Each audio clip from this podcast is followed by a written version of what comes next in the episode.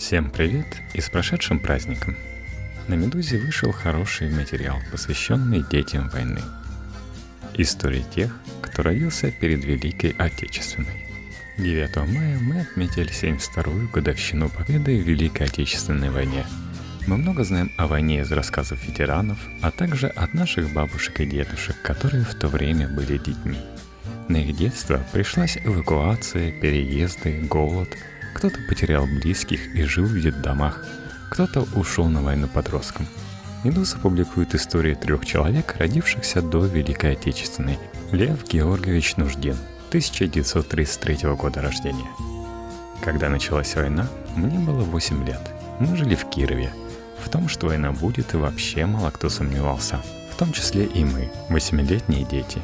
В те годы велась активная работа по патриотическому воспитанию подрастающего поколения – нам устраивали псевдовоздушные тревоги, мы сдавали нормы ГТО.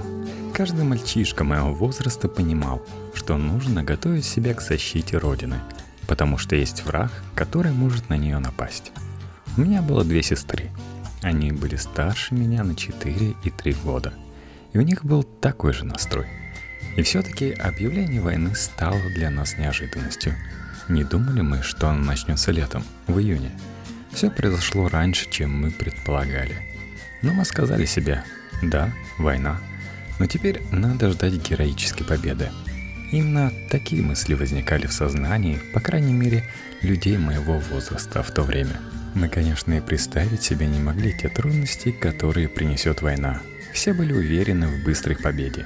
Помню первые месяцы. Эвакуация, приезд новых людей, перестройка всей жизни. Потом начался голод, холод. В тыловых условиях жилось непросто.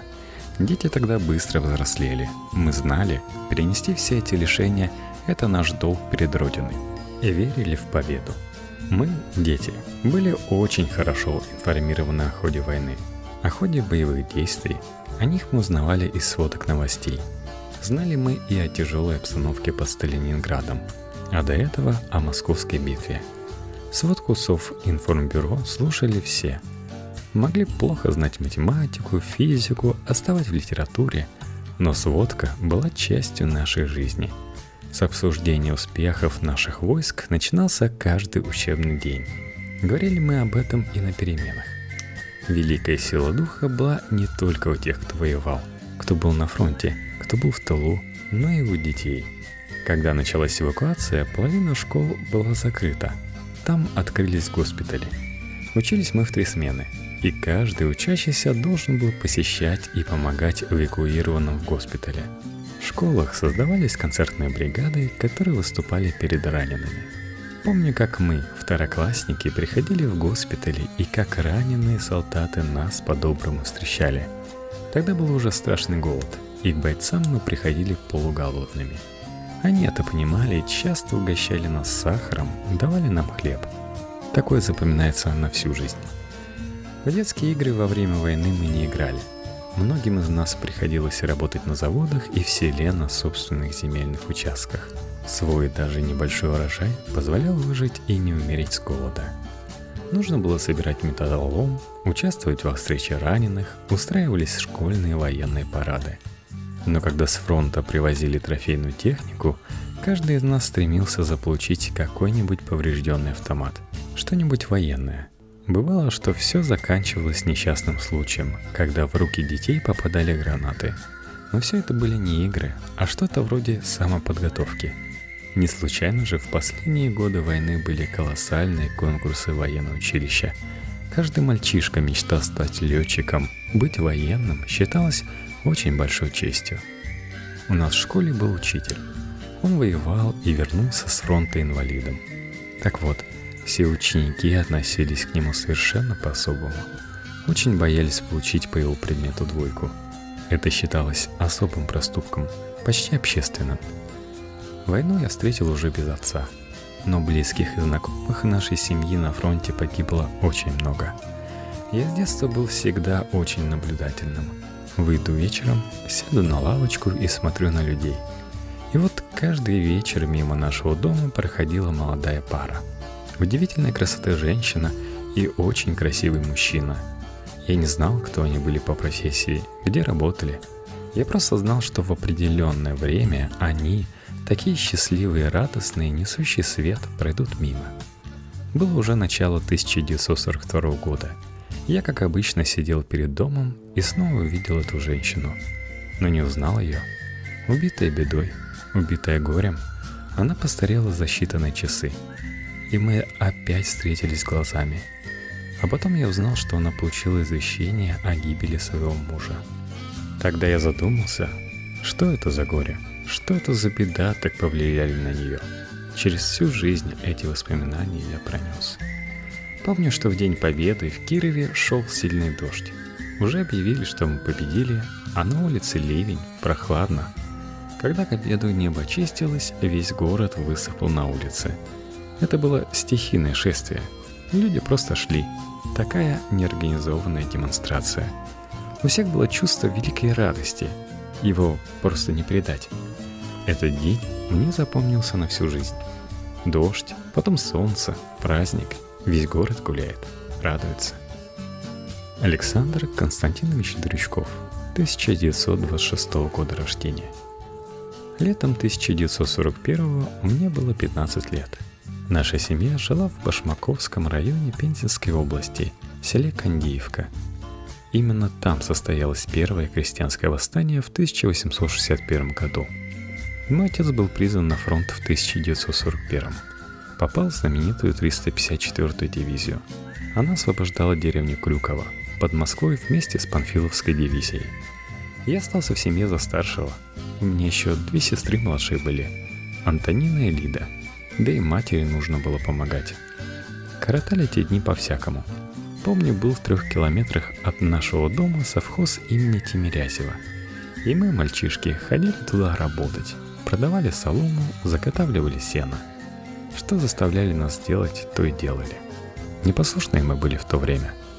С одноклассниками мы часто говорили о войне. Слышали, что война — это не хорошее дело. Но что это такое, поняли только через несколько лет.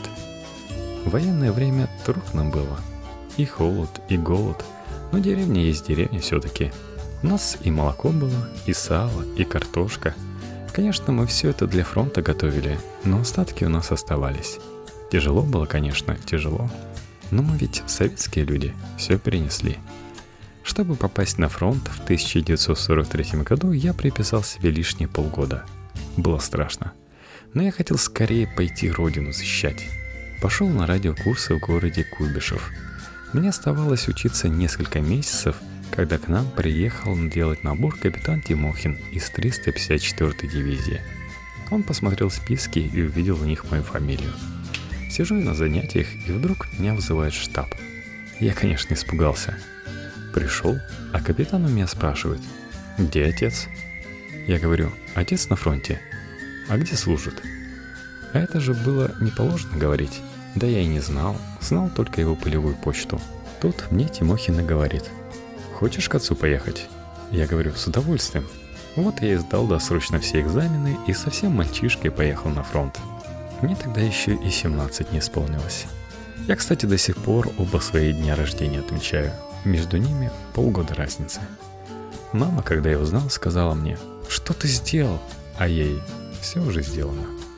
Перед тем, как уже на фронт ехать, появилась возможность немного дома побыть.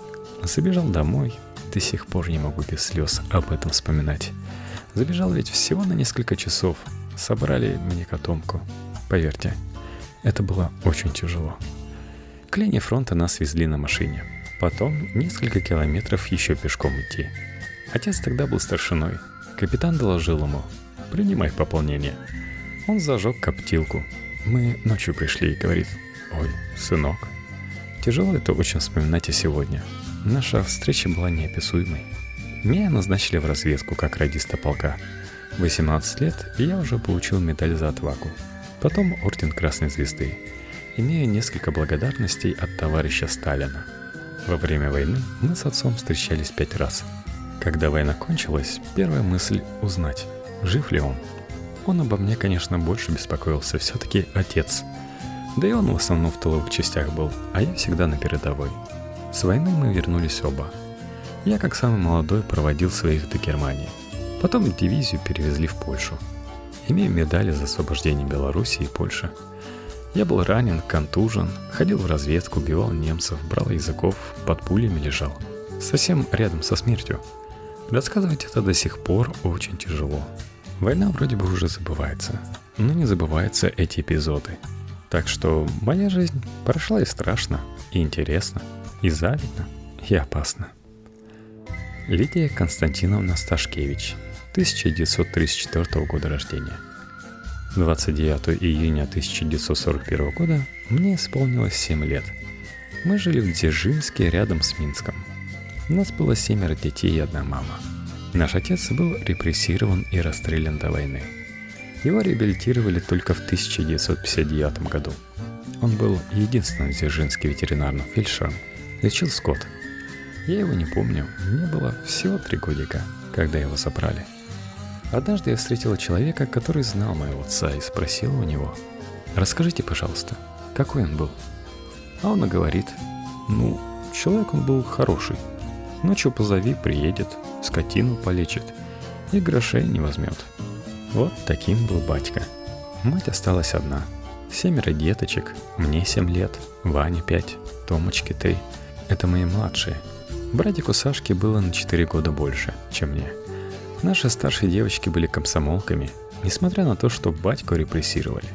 Помню, как мама выдрала несколько кирпичей из печи, положила в холщовую тряпочку два комсомольских билета, замуровала кирпичами и запилила.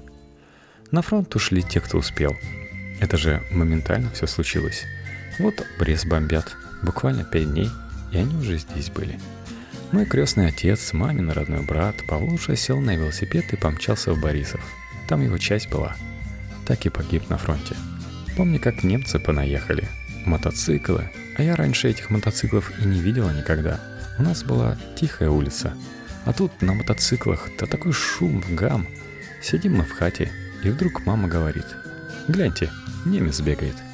Они первое время брали у людей, что хотели – у нас семеро детей, а он бегает по нашему огороду, курей ловит, хватает за шею, раскручивает, раскручивает, и она уже задыхается и уносит.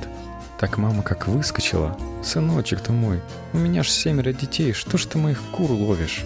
В общем, она ему не дала этих кур. Прошло некоторое время, евреев еще не репрессировали, пришли маму хватать. Как теперь помню. Она около печи пекла блины – а ее схватили и погнали прямо с младшим братиком на руках. Их загнали за колючую проволоку под открытым небом. Придумали, что у нас дома приемник и мы слушаем Москву. Если бы не сосед, поволжский немец, то я бы по этой статье постреляли. Они рядом с нами жили. И мама моя шила его деткам и жене. И вот они стали ходить, просить, доказывать, что мы ни в чем не виноваты. Еле-еле переубедили. Потом нашу Галю схватили – Сказали, что отошлют ее в концлагерь. Мама совершенно случайно узнала, что Галя сидит не в полиции. Если бы в полиции, то ей бы уже хана, а в полевой жандармерии. Там начальник очень золото любил. Вот маме и сказали, если вы имеете хоть копейку золотую, идите рано утром, называйте фамилию и просите. Разобыли где-то монетку. Мама прибежала, встала на колени, целует его сапоги и просит, называет фамилию, плачет.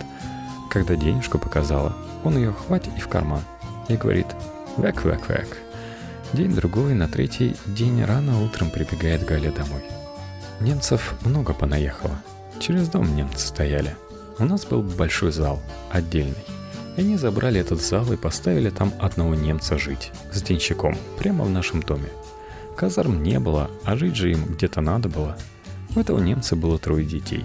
Он глядел на нас и маме рассказывал про своих – Сидел, бывал на крыльце и горевал, вспоминал свою семью, говорил, что не хотел этой войны, что это все их руководство. Они нас не притесняли. Денчик его все время в комнате сидел. А когда он уходил на улицу, у нас туалет аж в другом конце огорода был. Мой брат Сашка, как обезьяна, перелезал к нему в комнату и хватал какие-то маленькие шоколадки, какие-то конфетки. Мама как узнала, «Сынок, милый, нас же расстреляют, что ж ты трогаешь?» но он все равно не перестал лазить туда. И вот однажды Денщик пошел в туалет и вдруг кричит ему оттуда. Саша уже подумал, что он все понял, но оказалось, что его мундир зацепился за гвоздь, и он не мог никак отцепиться. Вот и позвал Сашу, чтоб тот ему помог. Оккупация. Сидим мы вечером на печи, и света одна лампочка под потолком. Еле-еле светится. Нам сказали занавесить все так, чтобы нигде никакой щелки, ни лучика света не проникало. А у нас детей много, одеял мало. Мама что могла, на эти окна понавесила, но все равно они обнаружили щелку. Так вот сидим на печке, дров не было, холодно, и вдруг раздается целый ряд выстрелов из-за того, что свет увидели. Окно разбито, и мимо нас только пули свистят. Слава богу, никого не зацепило. Мама скорее свет погасила, и на завтра уже закрывали это окошко. И свет старались не включать. Самое страшное, что я помню, когда прибежала моя старшая сестричка. Она тогда была в 10 классе. Кричит, плачет и рассказывает мне, что ее подружку любимую, с которой они сидели за одной партой, вытащили с хаты, и мама ее и всех родных потащили убивать. Они евреи были. Когда началось партизанское движение, немцы вешали наших партизан, молодых мальчиков, прямо в городском сквере. Я своими детскими глазами видела, как они бедненькие, босые, разутые висят, а на груди у них доски прибиты. Я партизан, я бандит. Помню, как мама прятала в погребе старших детей во время облавы. Немцы в Германию молодежь забирали, а партизаны к себе заманивали. Очень многие у нас помогали партизанам, Моя старшая сестра устроилась работать на вокзале и считала вагоны. Какие куда идут, с каким вооружением. Мой родной дядька жил в деревне. Так к нему партизаны приходили каждый вечер. Я пошла в первый класс. В районных центрах школы были. Учили нас читать, писать. По программе читали рассказы о том, какие партизаны злостные, как они убивают людей. Еще помню, что в нашей школе сделали кинотеатр для немцев. И мы радовались, когда у них кино было – Значит, в этот день мы учиться не будем. Сколько себя помню, столько не доедали. Люди держали кабанчиков, держали кур, а мамочка держала корову и ходила в лес. Чуть ли не за два с половиной-три километра за сеном. Выкашивала, на себе носила, сушила. Но корова наша давала очень мало молока. Не хватало даже нам, детям. Короче, было туго. В 1944 году немцы умотались, нас освободили 3 июля, в один день с Минском. Все бабы кричали «Наши идут, наши идут!» Столько радости, но все шепчутся, немцев еще боятся.